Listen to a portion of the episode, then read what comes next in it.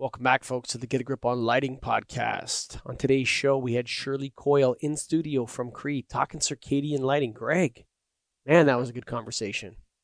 Yeah, great conversation, an interesting product, and uh, be exciting to see where that goes in the future. You know what's interesting about that is the idea of a troffer as like troffer as it's almost like I'll let you listen to the show, folks. But it's it, this is interesting. This is a really interesting um, uh, podcast, and if you're into troffers, and I am, so there you go. And Just most of the guys, yeah, most of the guys that listen to this podcast and gals that listen to this podcast, they're into troffers too. Hey, uh, producer here, just cutting in to say that, wow, yes, the Cadiant is troffer shaped and replaces a troffer. It's not really a troffer, it's its own whole category of thing. We're going to come up with a catchy name for it pretty quick, or someone will. In the meantime, back to the show. This episode of the show is brought to you by Kurtzon, specification grade, million hours in business. You got to go to kurtzon.com. That's K U R T Z O N.com. Greggy, kurtzon.com. That's right. We know about their unique product line that they have, and in addition, now they're getting into the circadian lighting area. They partnered with BIOS, who was originally established for the International Space Station to work with astronauts and in space and figuring out how they can keep to a circadian rhythm with their lighting that they have because it's all indoors.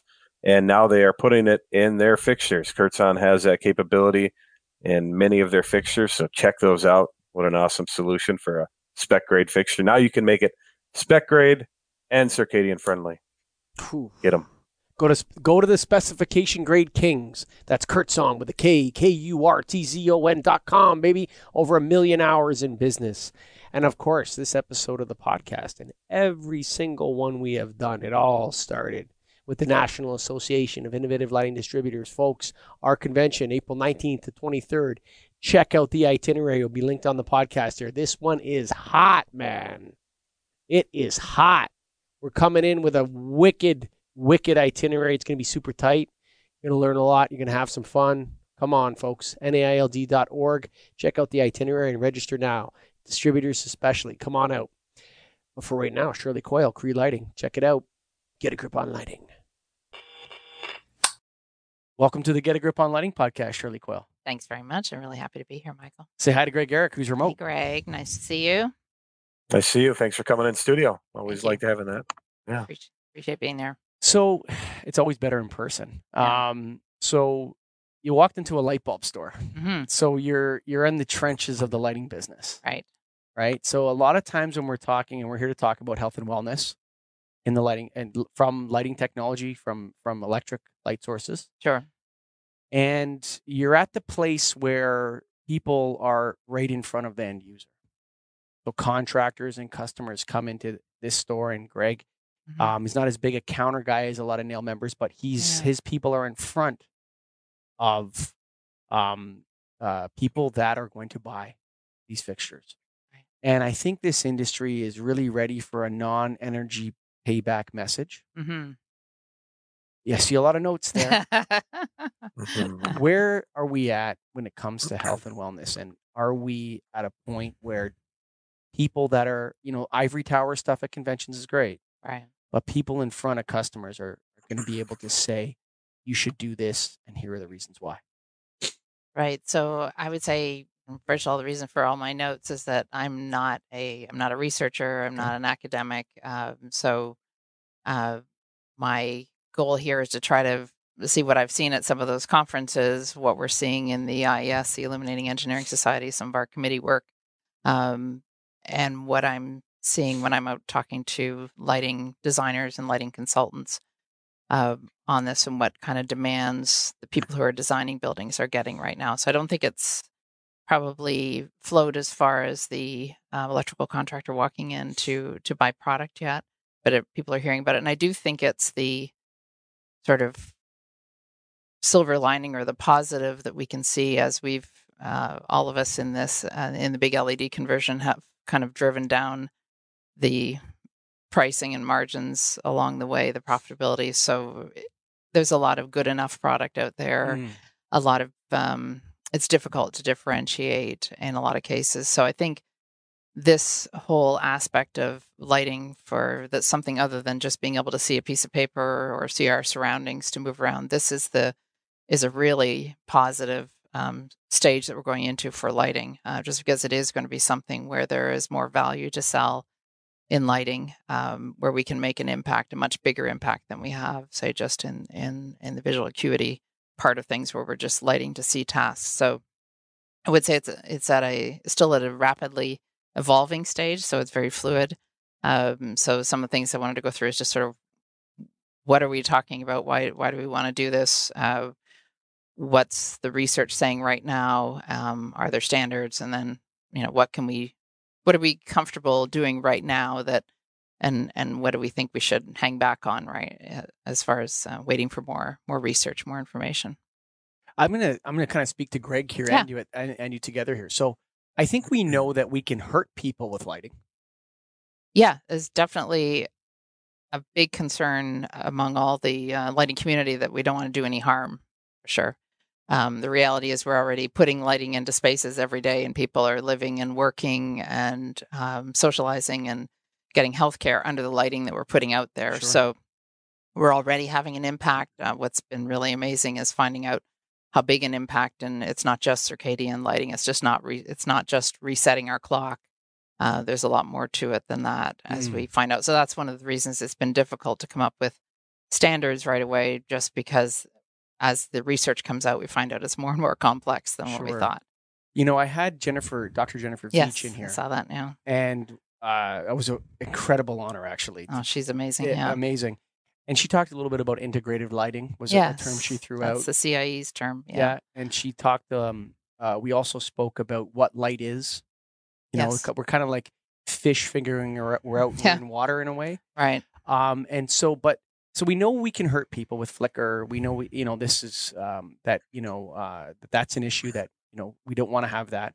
We know how casinos work. Mm. We know that casinos are basically circadian rhythm disruptors. Mm. Like that's part of their, they've known this for years that if you shine white light directly into people's eyes, it causes some sort of hypnosis effect, right? right. right? It's part of the effect of it. Mm-hmm. And, um, you know, so we're, we're kind of carving away and eliminating those bad effects. And sometimes we reintroduce some like we did with LEDs and flicker, which we got rid of with T8s.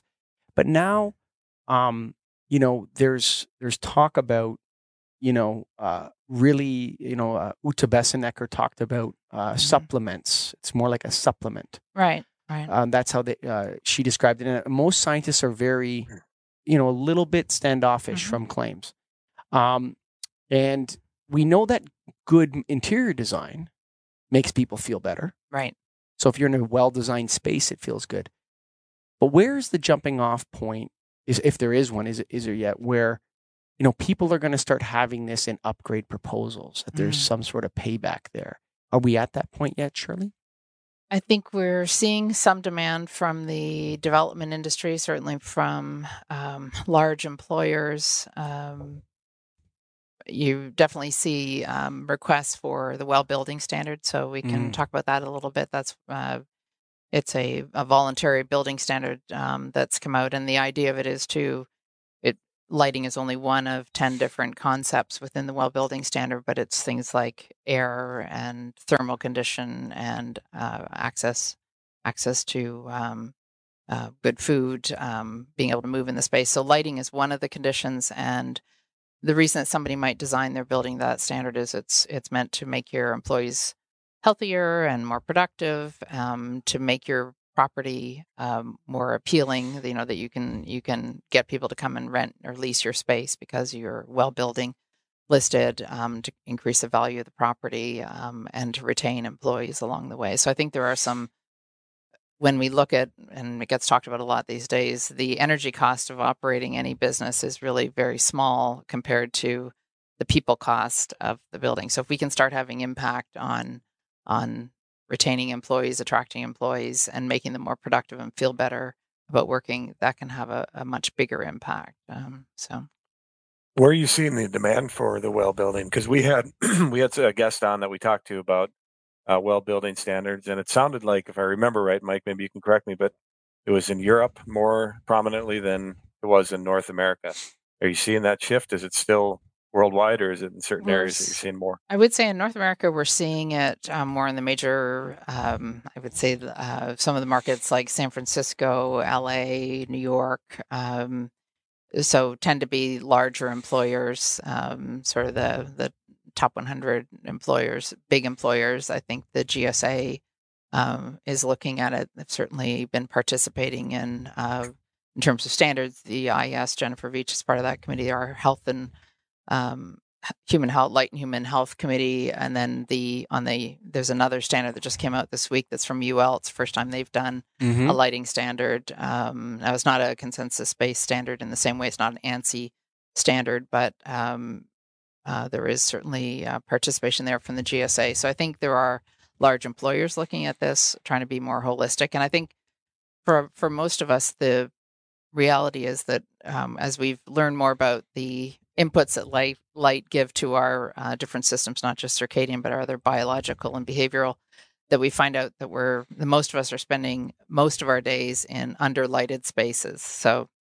even what our recommended standards are for being able to see a task on the table or to navigate around a space is not high enough to actually reset um, what our body needs during the day. So we know that you know most of us spend 90% of our time indoors we're not getting enough light and then when we're at home in the evening we're getting far more light than we were ever programmed to get um, so so there are some basic things right now where uh, we probably need to deliver more light uh, at, least in the morning um, for spaces that especially that people sleep in it's different if uh, somebody's only coming in say for a few hours into a space i think it'll be spaces where we're seeing the uptick, uh, Greg, is really for uh, healthcare spaces where people live there full time and maybe don't have access. They can't Mm. get up and go outside. You know, so somebody who's in a care facility, say an Alzheimer's uh, care facility, um, uh, long long term health care where people are assisted and and can't necessarily get out and Mm-hmm. In spaces where people have to live and sleep, say in intensive care places where they're going to be inside and have no access to daylight for long periods. I think those will be the first areas that we move um, because if somebody's only coming into work for those eight hours, you really have no control over what other light exposure they get before or after work. So it doesn't really make sense to affect them. But if somebody has to sleep in that space and be there 24 hours, that seems to be where the researchers are saying those are the first spaces to tackle.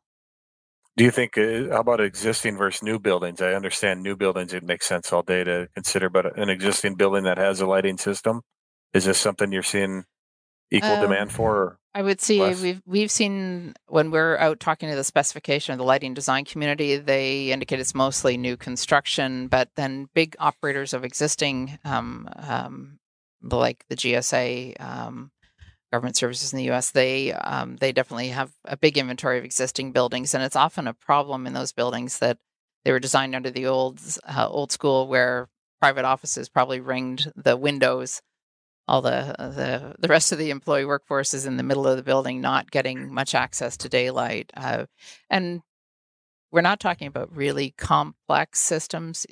Sure, there there are really uh, some interesting products coming out in this, but you can do it just with.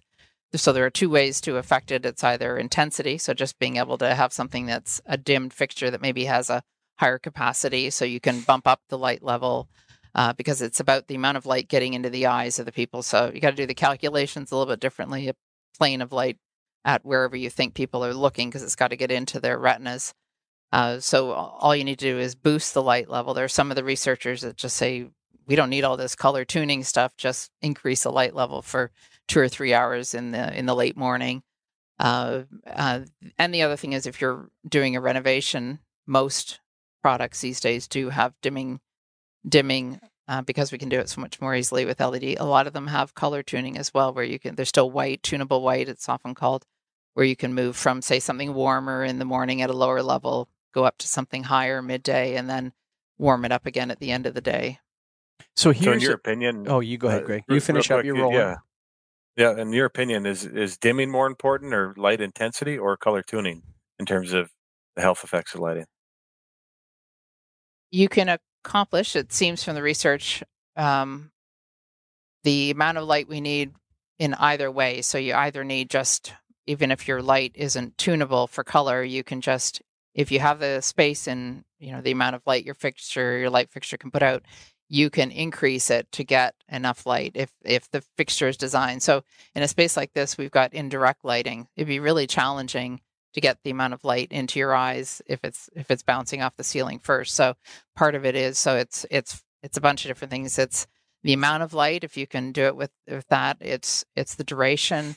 Um, it's the spectral content. So how much of the short wavelength, what we tend to call blue light, how much of that is in there um, and then the distribution of the fixture, and then what kind of exposure has that person already had today. So um, part of it is is a history, and the complexity is that everybody's a little bit different. So it's hard. You you've got to sort of pick something in in the middle and uh, and at least increase. We know we could use more. The other thing is uh, simple advice is get up and get outside for 10, 10 or 15 minutes well, every morning. I got an issue. I got to pick something on my list here in the direction to go with this show because I got a I got a ton of things. Okay, so one of the one of the interesting parts for me that has kind of occurred to me multiple times on this show. Mm-hmm. Okay, is that for my whole life, I'm 42.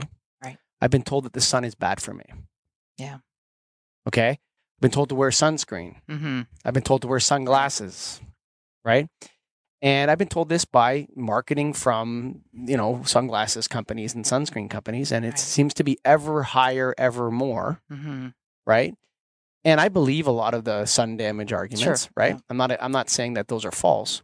But what's interesting now is are are people that are sensitive to to high levels of light are they now going to wear sunglasses inside? And I'm not asking you this question. But you're you're you're, you're we're bringing up making light brighter. We're bringing up um, shining uh, vertical foot candles into people's eyes. Right. People do not like this, and I'll tell you right now. Sure. I've been in this game for almost 20 years. Right. And um, I know that people do not like vertical light coming in their eyes. Right. And I know this from building many different lighting systems for people. Uh, yeah, yeah, absolutely. You know, I know that office workers, not fact- factory workers and mm-hmm. warehousing workers, they like lots of light. Right. Okay. But I know that office workers can be very, very particular. Sure. About yeah. bright lights, not wanting bright lights, uh, wanting uh, taking, you know, we'll do a relamp. People will take tubes out of their fixtures, they'll climb on their desks to take tubes out of their fixtures. And so there's, are we biased as an industry? Like, are we reaching for something that um, maybe people don't care about that much? Well, it's possible. I, I totally agree with you that people hate glare um, mm-hmm. and flicker, as you mentioned earlier. I think it's going to be challenging for us because as we've tried to put in metrics and and sort of measurements for luminaires that keep glare out and try to do indirect designs, that kind of thing, the challenge is we're now not getting enough light. But I mean, if you think about us walking out into a sunny morning, you know, it's thousand, ten thousand times more than the light we have in here, and we don't, you know, you know, obviously our our pupils are going to uh, contract, and we will end up. Um, we we manage it. We can we have this amazing eye that can then move through very very uh, different light levels, big big changes, step changes, but we have to get better at how we design the luminaires to create some some more light and you can do it without making the space uncomfortable and we're only talking that sort of as you get to that middle of the day when there should be a bunch of sort of bright daylight. I, I think some of the prototypes we've seen are luminaires sitting right on the computer, you know, shining back sure. in the people's eyes. And I can't imagine most of us wanting to sit under that. But I would say some of the technology we're seeing, it's really how you design the luminaire. If you can make something luminous and just lift the whole light level, but it's comfortable, um, I think that that we'll be able to do something that people make people feel good. Some of the some of the testing that we've done in terms of a a dynamic skylight type of product if you uh, we ran people through a simulation at our at LightFair the big show where we had uh, people go through sort of a two minute um, program where it would go into darkness and rain um, and the, it went gray and then it came back up again was quite bright and people made the comment at the end of it wow that felt great when the sun came out again you know when it mm. when it felt hmm. bright again so i think if it's done well you can there is some kind of you know whether it's you know not not making health claims but just the way people feel when they are getting a lift that there's more light when they expect it sort of the end of the day. You don't want to be blasted with that first thing in the morning but it happens very gradually over time. So you're not going to notice that it's suddenly gone to to a, a, cooler light and lots of it. So we know that um, adam lillian you're talking about at ul i think he's leading that program. Mm-hmm. um, he had brought up that uh, what was interesting was that um, they he had looked at 200 different studies of natural light in classrooms, Mm-hmm. and windows and sky, uh, skylights in classrooms correlate to higher test scores. Right. Okay, but what he said was interesting from his findings is so do sun tunnels. Hmm. Okay. So sun tunnels emi- eliminate kind of your view of the outside. Right. So that's a bizarre finding. So that means there's something to natural light we don't know, hmm but that in these studies has correlated to higher test scores or higher productivity, or I can't remember exactly what he had, Right. said.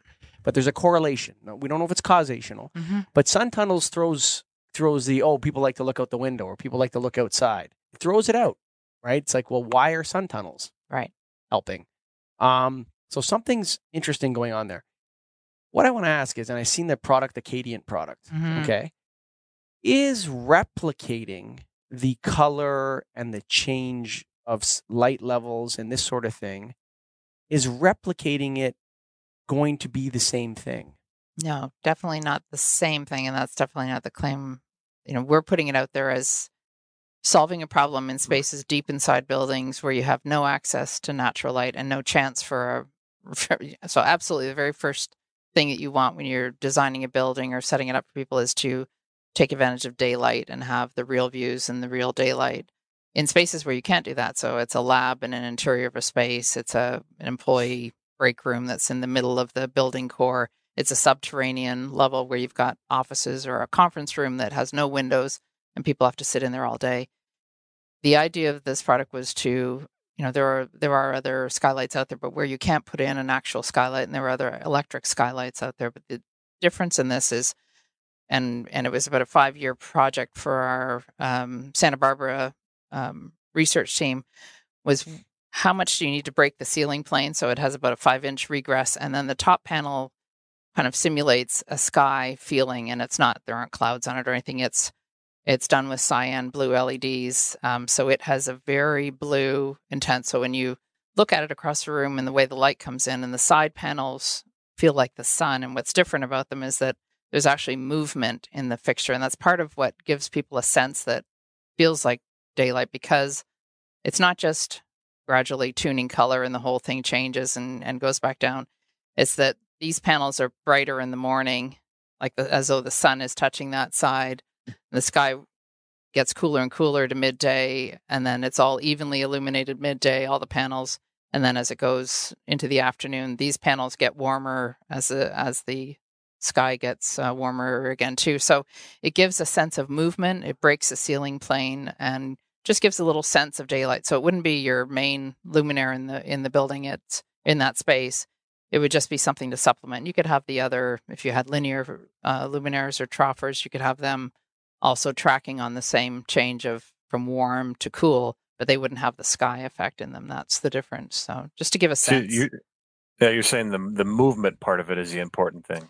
And breaking the ceiling plane and having kind of a sky in there. But yeah, Okay. it is what's different about it from anything else is out there is really the movement from one side to the other. And you can program that if, if the way you have the luminaires and installed, you want it to go from east to west or whatever whatever people want in terms of. But it does get a lot of light out at very high angles uh, because a lot of the light is coming out of the side panels. So that's the kind of light you need to to be able to hit the well building or other circadian standards. You need to get a fair amount of light that's coming out vertically, and it doesn't feel intense because it feels more like a skylight. Um, And I I think you you you said that whatever people want, but I don't think people really know what they want. No. So I assume you guys are going in and saying this is what you should do when you We've- put these in. Is that correct? It's possible we um, it only launched uh, uh, just uh, just in the uh, late fall, and we we basically spent maybe three different uh, rounds of LightFair talking to the lighting design community who are working on these spaces, saying, "What do you need? Does it need this? Does it have to have the movement? Can we get rid of that?" Because obviously there's complexity when you do that because you've got a driver for for the sky, a driver for each of the two sides. So um, but that was the feedback we got from them. Well, no, this really feels like it's something different. The other one just feels like a regular color tuning uh, troffer fixture. So, um, where we're taking it out now and showing people, it's mainly to the people who are designing those buildings. So, and the reaction has been, oh my gosh, you know, this solves a problem in areas where we don't have another tool to do this right now. So So lighting designers are always like are, uh, are very are very susceptible to the latest and greatest. Okay. yeah, sure. And I, I mean that's the I kind of insulting them. I don't mean it that way. I don't mean Greg. You, you know what I mean though, right? They they're Yeah, they're, they're I do. reaching. They're reaching for the you know the latest design concept. They're, that's where they they exist in that world, Mhm. right? Distributors, you know, would be more um, in the in the proven and reliable area of of the lighting. I think this is super fascinating. And one of the notes that I wrote um, uh, when we when you were speaking was this: Wouldn't it be interesting, Greg, if the entire thing got turned on its head? And what I mean is this: so lighting has been driving energy efficiency for two decades Right. first with high efficiency fluorescent, then to LED. And so we have been responsible for probably, I don't know what the percentage is, but the vast majority of energy savings in our industrial facilities Mhm. has been reliably has been lighting, right? Right. Wouldn't it be interesting though if it turned around and said, you know, hey, if you want to get these health effects, what we have to do is increase the wattage of all these fixtures because we need to do all this other fancy stuff. Yeah. So sorry, uh, but we're lighting's going to grab back all that energy we saved, and we're going to use it to deploy these healthy lighting systems. Are these fixtures energy efficient? Are they? Do they? um, They're less energy efficient than what we're used to See? because you've got three drivers in there to get the complexity. Um, so you are trading off efficacy. So, and that's a fair point. That's, you know, uh, Bob Davis at PNNL um, did a presentation at the annual IES conference this summer saying, hey, you know, here are the energy effects of all this that we're Mhm. heading towards with lighting for human health. We need to anticipate that there could be at least certain times a day you're going to have an increase in energy at the worst if it's two too, to three hours in the late morning Yeah. is when you want that um, and say you're running a hospital where you might have three shifts that peak might happen three times during the day as each shift Sure. hits their middle of the day which you know if you're if you're trying to do a, a profile that works for all three shifts um, so yeah that's that's reality and, and the way the the codes and if you look at um, ASHRAE and uh, the expectation is every year it's a drop in energy Sure. consumption. I think most people feel we're kind of tapped out in that way. That if anything, it needs to go the other way. But you're right. That's a that's a reality of this. And I would say in terms of lighting designers, they are at the front line of this, and they're always looking for ways to solve. You know, for them, they get called in on more the the projects that are the more complex, where they're Sure. trying to solve something. Um, so you're right. This is something that's aimed more at solving those uh, those solutions. But if you think even about um, corridors in corridors in buildings or uh, high end, uh, you look at a fitness sense, a center in a, a small boutique hotel. You know, they're underground. You know, sure, would they use something like this? So it's not going to be. It's never going to be the the a fixture on a specification or on a project, but it is going to. Um, it's going to. It's going to um, make a difference in in solving that problem.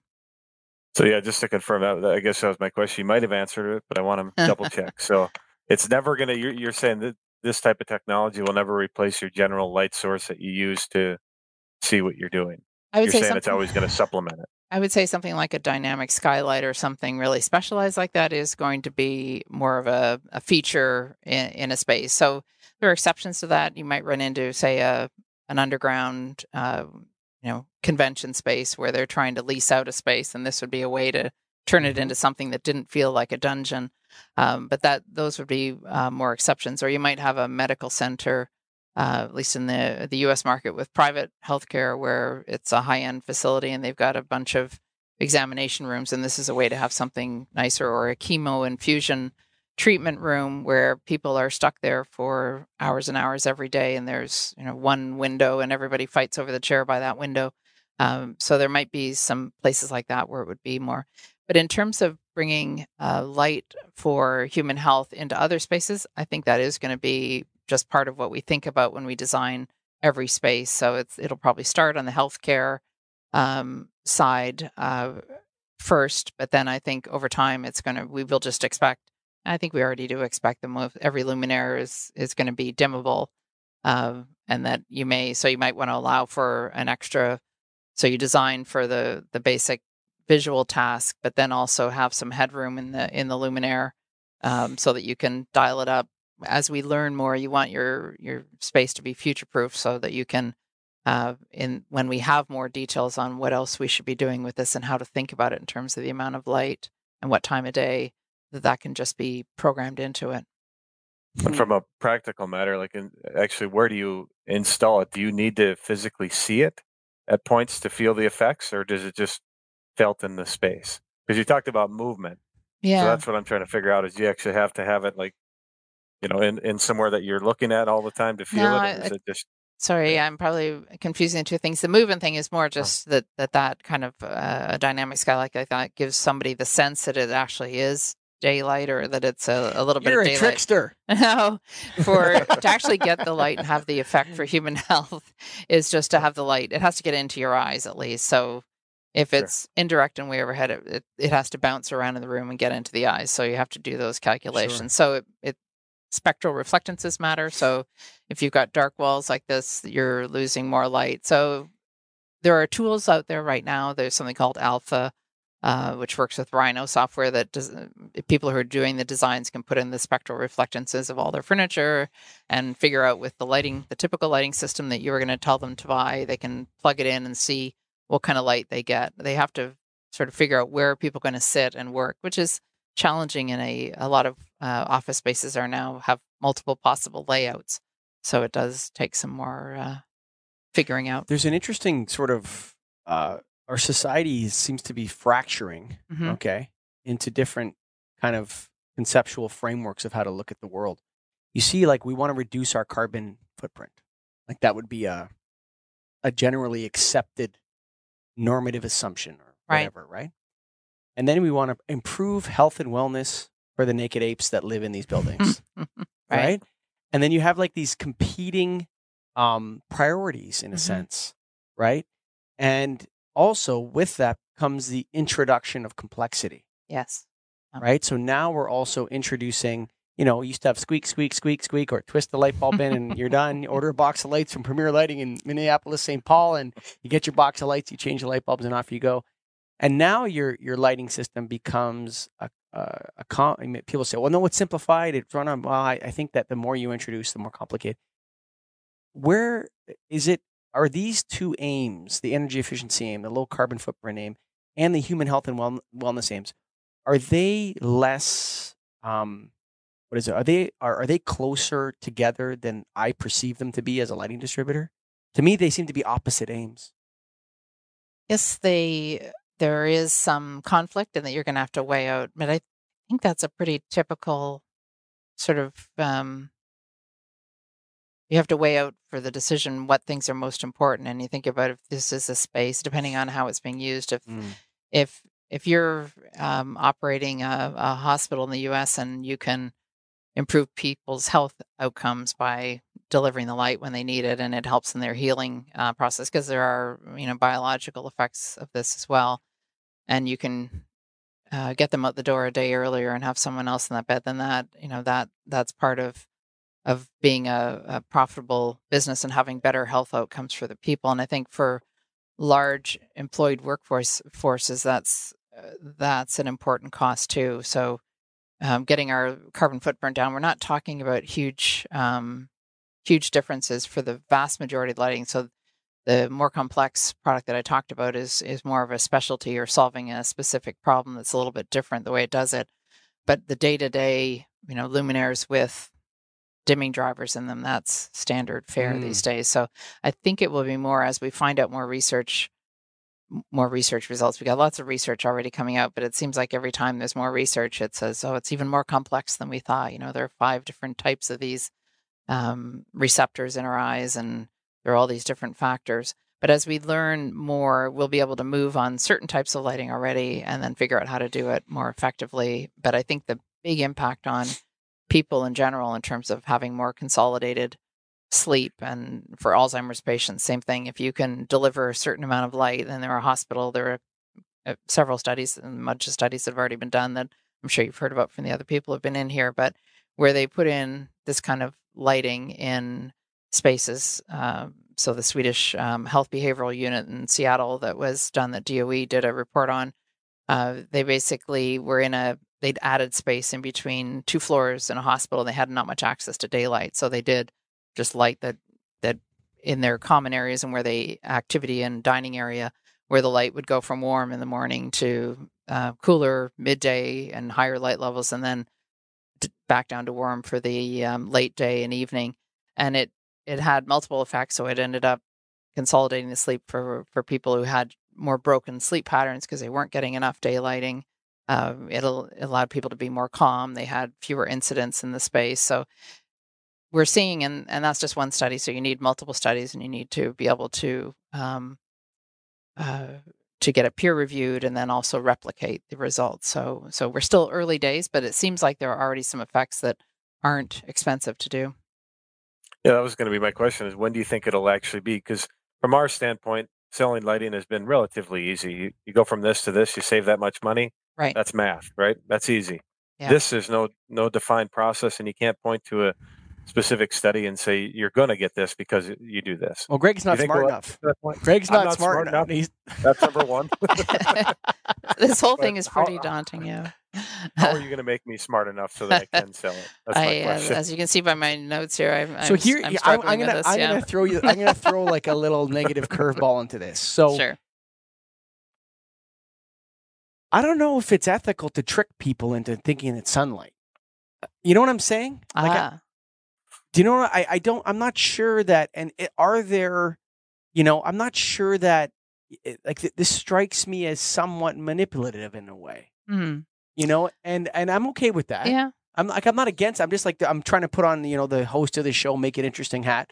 But to me, it's like uh, there's there's like when you talked about the the patients that were sleeping better. Mm-hmm. So literally, the the lighting designers tricked them into thinking they were outside, or or or or or or their circadian rhythms succumb to a positive manipulation through electric light. How's that? Yeah, I don't. I guess I don't see it as manipulate. It's if we're going to keep people indoors all day, that's right. not what we were, not what we evolved under, and we need more light for these systems to operate. Sure. So I think it's really just delivering what the body needs. And in terms of tricking people, giving people a sense of daylight in a space that's drab and dreary, if they look at it, they know that's not the they know that's not the sky. It's more just the way the space feels to them um, when there's when there's some movement in the space. So in general, the reaction for people who are experiencing it, it's like, oh, that that feels better. That's so their circadian rhythms are succumbing to this artificial. Like you have you have some studies that show that they are sleeping better at night and are having wellness impacts from this. So for talking about the specific product, not the product, that, but no, but yeah, just but studies. just in general, like, well, yes, that that I, they're not necessarily having their circadian rhythms reset, but they are getting enough light um, that it keeps them from having fractured sleep, so it consolidates their sleep, so they're getting better. They're not waking and that's fascinating. Actually, it really is. It's a pretty amazing thing to see. So there are a lot of studies, and this is really a huge issue. You know, right now the standard that just came out from UL is based on day it's described as day active people so people just in in their workday spaces. It's a whole other issue when we start looking at people who are working shift work around you know for on a long-term basis and working during the night and getting exposed to work in their during the nighttime hours. You know that you know world health association has talked about that as a real as a carcinogen that it's dangerous when we disrupt on a long-term basis. So so there are some for people who are doing shift work it's a it's a separate you know very challenging issue that that there's a lot of research out there, but in most cases, we're talking about people who are we're just in daytime spaces that where the light level is much lower than it should be, what our mm. bodies need, um, and it's it's not just for the circadian clocks. It's something like forty percent of those um, of the um, where the sensors are going to in the brain are non-circadian. So there are other things that affect mental health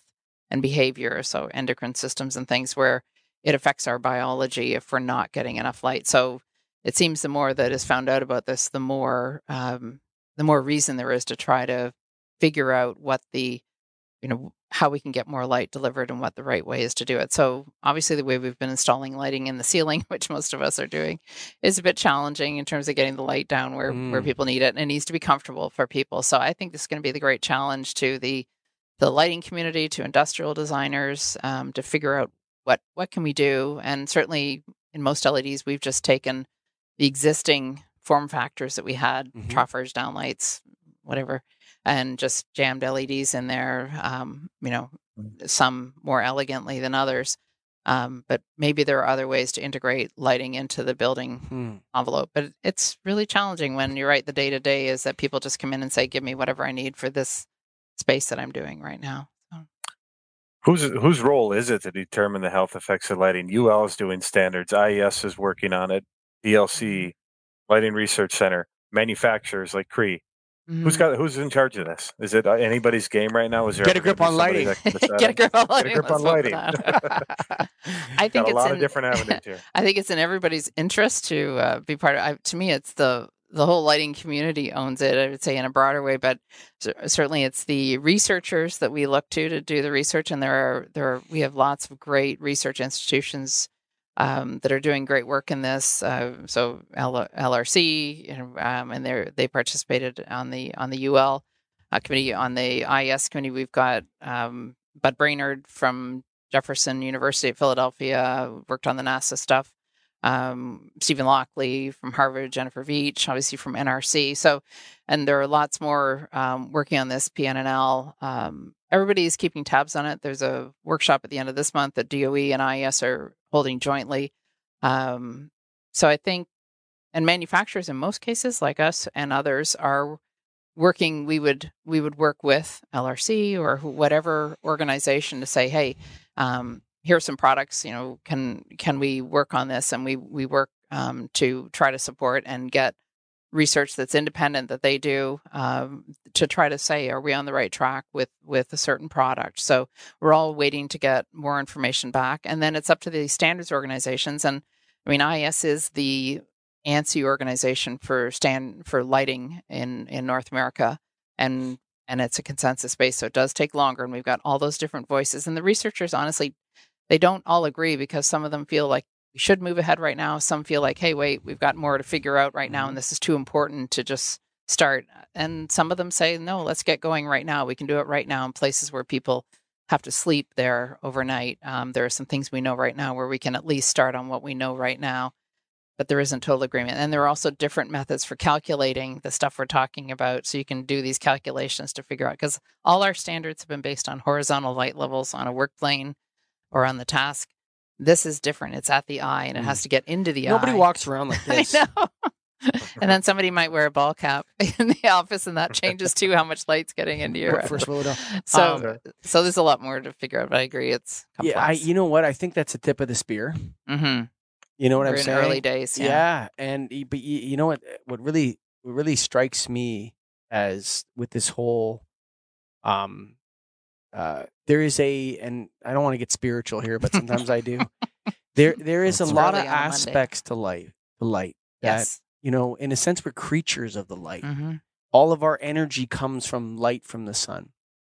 And you know, we've had a lot of interesting people on this podcast come to us and talk about the IR effects of natural light Right. that are absent in art in artificial or electric light. There's a lot of angles to this, and I, I think it, I think it's it when this is discovered, or when we we figure out, or when we carve away all the bad to a point where we think we've accomplished something, it will mark an epoch in human existence. Hmm. I really believe that because there is a sense like I mean we're on a we're spinning around a light ball in a Right. way. You understand what I mean? And Mhm. it's it, it- that light ball is attaching us somehow. Right. And so there's like a, a spiritual, philosophical, conceptual, practical, all sorts of elements related to this. And I think when we when we figure out how light works, what it actually is and what it does for us and how we receive it and interact with it, and that whole fish and water kind of Mhm. metaphor, Becoming aware. becoming aware of it, I think it, it, it, will it will be an epoch in human existence. And from there all will be different. Right. I really truly believe I, that. I think it will change a lot, and and it really has only been a decade and a half since we even realized um, that lighting is more than just something to show us how to do a task and get around in a space. That it has this other huge, many huge other impacts on our bodies. Um, Our so- minds, our spirits, our souls, everything. Who so we are in the there's universe. A lot, a lot to learn. So, so I understand people are impatient. Say, "Oh, why is this taking so long? Uh, You know, can't we just get on with it?" And and there probably are some things we can start doing now without doing harm. But there's a lot of concern within the lighting design community too about they don't want to be prescribing lighting. Don't ask us to be doctors, you know. But the reality is every day right now we are by what you sell out there at the Sure. counter. Um, you, there is product that we're putting into spaces right now that's having an impact um, for good or bad on on people. So I think it's really this is all important to all the stakeholders in in the uh, lighting community. Shirley Coyle from Cree Lighting. Thank you for being a guest on the Get a Grip on Lighting podcast. Thank you. Happy Really to be here. it. Thanks very much. Thank you very much. Yeah. Thanks. Greg. Kurtzon.com's gone circadian, man. Go to K U R T Z O N over after a million hours. They've gone circadian, Greggy. That's right. They have it in a variety of their fixtures, including one of your favorite ones, the anti-ligature.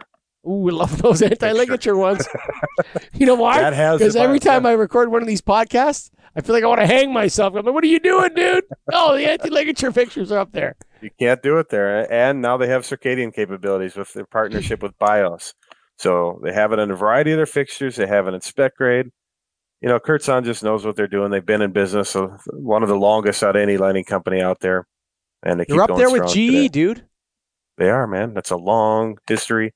Great company. Go check them out. Go to K-U-R-T-Z-O-N dot com, baby. That's Kurtzon.com. Almost a million hours or over a million hours, something like that. Long time, brother. Almost as old as Canada. And uh, they've gone circadian. So go get them. K-U-R-T-Z-O-N dot com. And of course, the National Association of Innovative Lighting Distributors. What are we doing? We're getting together. We're going to have a little, what do you call it? A shindig down in Biloxi, Shindig. Mississippi. Come on, man. April 19th to 23rd. We're shindigging it up down in the down in the great state of Mississippi. I can't wait to go. Greg, how about you? Yeah, it's going to be awesome. The convention itinerary is out now, and it, and it's one of the it, it is the best convention you can go to if you're a lighting distributor, hands down. Because we're talking about what we need to do to be relevant in this business and to grow and to succeed in the future. That's what this convention is all about. Get people Yep. together, talk it through, plan for the future, have success, everything you need. You know what's funny is that I can't wait to see the social media presentation because it's like, can you sell light bulbs on Instagram and Facebook and Pinterest? Like, I'm not Hmm. talking about, you know, um, my wife uses Pinterest like crazy, dude. Okay. She's Pinterest yeah. crazy. Okay. Mm-hmm. and uh, you know Pinterest, Pinterest, Instagram, Pinterest, right? And then I've seen these two like sometimes Instagram's super devious because I'll get the weirdest ad on Instagram that's like totally what I need. That's true. It's so Knows what you're up weird. Yeah, dude. It's like, It's oh god, history, it feels man. so gross. But you know what? At the end of the day, if we can we sell light bulbs on Instagram, I think there's going to be a raucous debate over that at the convention, man. That'll be So- awesome. Yeah, I'm going to be mediating the discussion. So if you like me, hey, maybe you'll like the convention too. And so go to naild.org, check out the itinerary, register now. It's time to do it, man. Get down to Biloxi, Mississippi. And of and if you don't like Mike, um, I'll be there if you like me. Or if you don't like either of us, there'll be other people that you like. but there- there's also going to be an advertise, an autograph signing picture session with the Get a Grip on Lighting podcast. You can sit with us and take a picture. and We'll we're gonna we'll, we'll, we'll sign your uh, your convention badge for you if you want.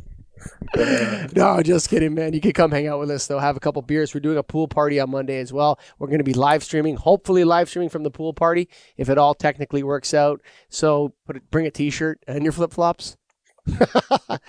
Shirley Coyle, hey, that was fun. Thanks for coming into the studio. We always love it when people come in the studio, Greg. It's always better in person. oh yeah, for sure. That was a good good discussion we had with her. An interesting product. I'm excited to see where that goes too. Ah, you know what's so, it's interesting because that's the first thing. That was one of those things when when they I saw that Cadiant troffer. Is that what it's called, Cadiant? Yeah, that's the name. Yeah. Yeah, It is, Cadiant. Yep. right? And you see it, it's like, wow, that's that's all, almost like augmented reality in a way. hmm You know, it's it's like a form of augmented reality. It's like we're gonna play a trick on you to make you think this is a skylight. Right. So you don't have to go outside. You can stay in here all the time. Moving through, it's nice. It- but is that one of those Google tricks where it's like we'll get you to stay at work longer by doing your laundry? you, you know what I'm saying? I, I, Yeah. I don't know, man, but it's just like it's really interesting to see this. This industry's on the cusp of something huge with the circadian stuff, health effects, and all this. Like mm-hmm. it, it's just something's gonna happen that's gonna blow everybody's mind, and then the price is gonna go down by ninety percent. Then we'll sell it, and we'll all have success. We're slinging daylight now, folks. Come on down. What do you got? I got me some skylights, just like the sun. Yep. you put them in your office, it's going to be like the sun. You know, it's interesting because I actually think that's possible. Yeah. I think that's fair. Like I they grow they grow coral with those ten thousand Kelvin lights. You ever you ever sell any of those weird light bulbs? Every now and then we'll get a weird order. Every now and then, yeah, yeah. Some weird order for some weird light bulb. And uh, it's like, wow, how did this come up? Right? And then y- you know, it's it's how did you grow coral? Like you can grow coral with a ten thousand K fluorescent bulb or HID bulb? Wow, that's pretty wild. What can we actually do if we figure this thing out? It's crazy. But you know what? Yeah. If you want to be on top of everything, folks, just stay tuned. Get a grip on lighting podcast because we'll be jumping on it like a like white on rice.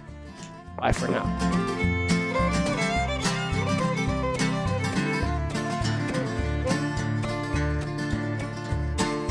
Written on the rectory wall, there's a sign there for all. You are lost, Lord is there to find you.